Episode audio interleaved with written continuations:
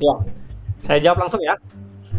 Apakah tradisi yang terjadi di kalangan umat Islam yang melahirkan simbol-simbol yang berbeda itu adalah tanda penghambat kemajuan peradaban Islam atau peradaban masyarakat Islam gitu.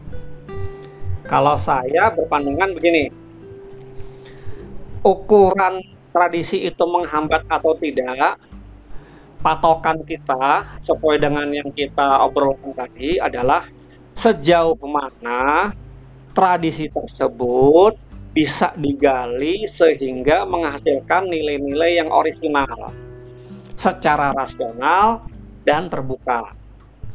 Saya ulangi lagi, jadi tradisi itu selama bisa tergali secara rasional dan terbuka, maka tradisi itu tidak dianggap sebagai penghambat karena dia masih membuka ruang eksplorasi manusia, termasuk memberikan tafsir di atasnya.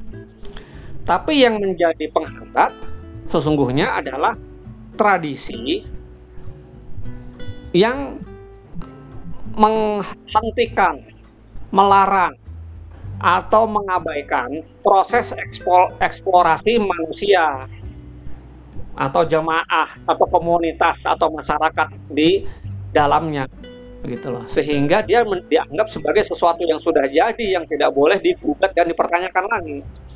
Nah itulah yang menurut saya apa pun apa pun bentuknya menurut saya itu sesuatu yang sesuatu yang menghambat membeku dan malah seperti yang anda bilang tadi merusak ikatan-ikatan kemanusiaan karena yang membuat manusia bersatu itu karena ikatan nilai kemanusiaan.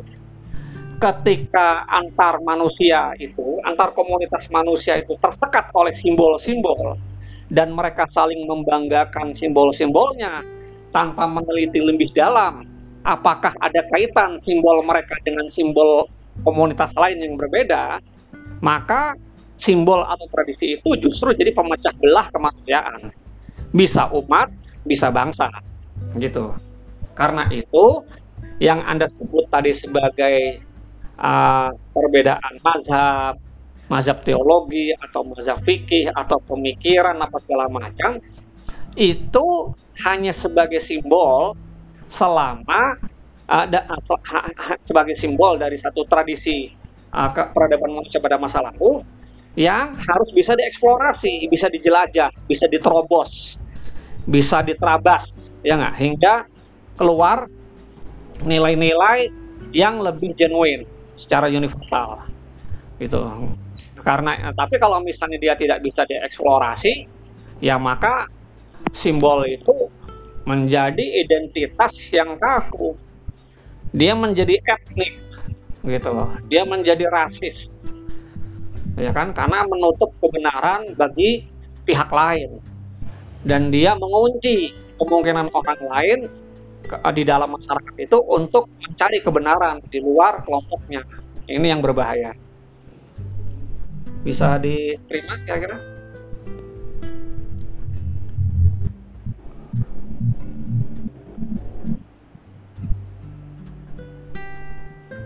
Oke.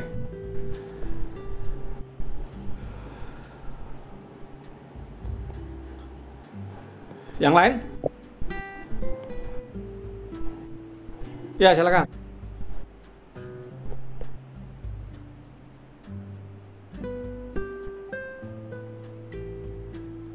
Oh ya ya ya.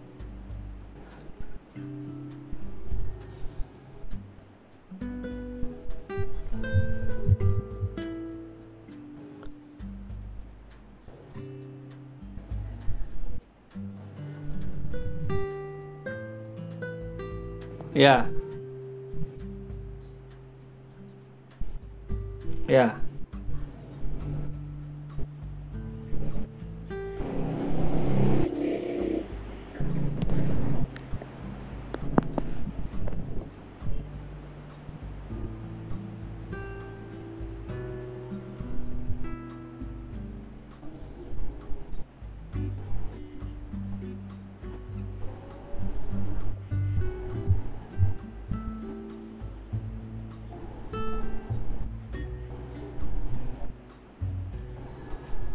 Ya.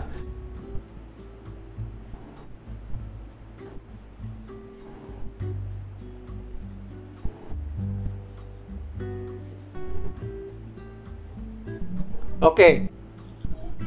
Nilai kembali ke definisi. Kualitas pada sesuatu. Kualitas itu kualitas itu berarti sesuatu yang intrinsik yang ada di dalam sesuatu ya bukan nilai uh, numerik atau nilai eksternalnya nah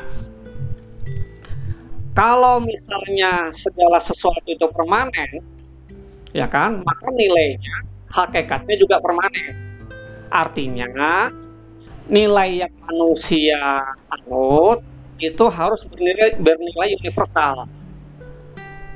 Oke ya. Nah, cuma cara manusia memperlakukan, menghayati, menyimpan, mengajarkan, melestarikan nilai-nilai universal itu itu akhirnya menjadi kebiasaan-kebiasaan yang bisa jadi berbeda antar tempat, antar wilayah, antar antar apa uh, intelektual dari satu masyarakat sehingga menghasilkan tradisi yang berbeda. Itu jadi yang namanya nilai itu tetap. Ya sekali lagi yang namanya nilai selama universal itu tetap hanya saja yang berbeda itu bentuknya. Ekspresi mengekspresikan nilai itulah yang berbeda.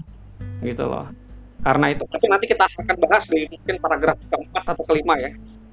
Tuh, jadi jadi yang kita diskusikan itu adalah sering kali nilai-nilai yang tersimbol dalam tradisi yang sudah jadi dianggap sebagai produk itu itu dianggap menjadi satu yang sakral. Ya padahal kan dia cuma ekspresi atas nilai. Nah gitu loh. Itu yang uh, itu yang, men, yang menurut saya uh, harus kita uh, kritik harus kita kritik. Itu jadi kesimpulannya yang tetap itu pada nilai universalnya yang berubah adalah ekspresi simboliknya. Gitu. Nah pertanyaannya adalah apakah ekspresi simbolik itu bisa permanen atau enggak? Kita bahas di paragraf keempat. Tapi dibedakan dulu ya. Siapa tadi pertanyaan tadi? Bahwa yang namanya nilai itu tidak bahwa yang dinamis itu bukan nilainya, tapi kedalaman orang memahami nilai, kedalaman. Seberapa jauh dia bisa mengeksplorasi, menggali satu nilai menjadi sesuatu yang sangat dasar. Nah, nilai yang paling dasar itu pasti universal.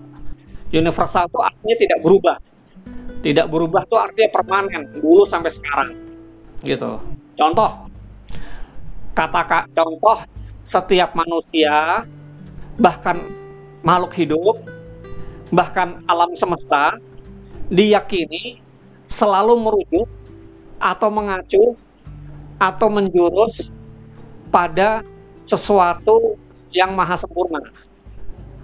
Itu itu konsep universalnya.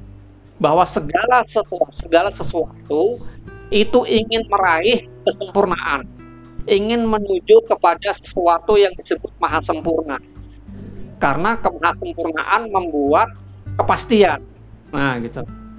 Nah, tapi bagaimana manusia atau kelompok manusia menjangkau nilai-nilai itu? Nah, itu beragam. Nah, dinamikanya tuh di situ dinamikanya pada proses pencarian sesuatu yang sempurna, bukan pada maha sempurnanya itu. Demikian. Terima.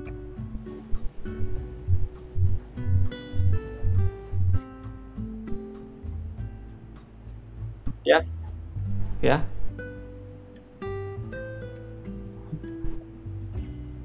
Oke. Ya ya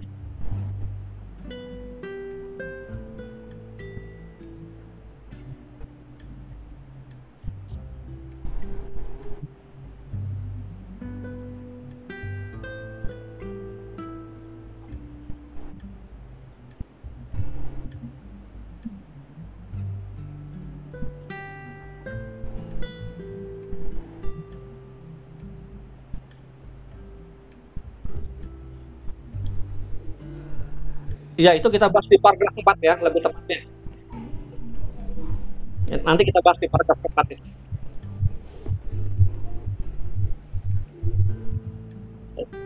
Oke, ada lagi yang lain? Kalau enggak, kita lanjutkan ke paragraf keempat. Waalaikumsalam.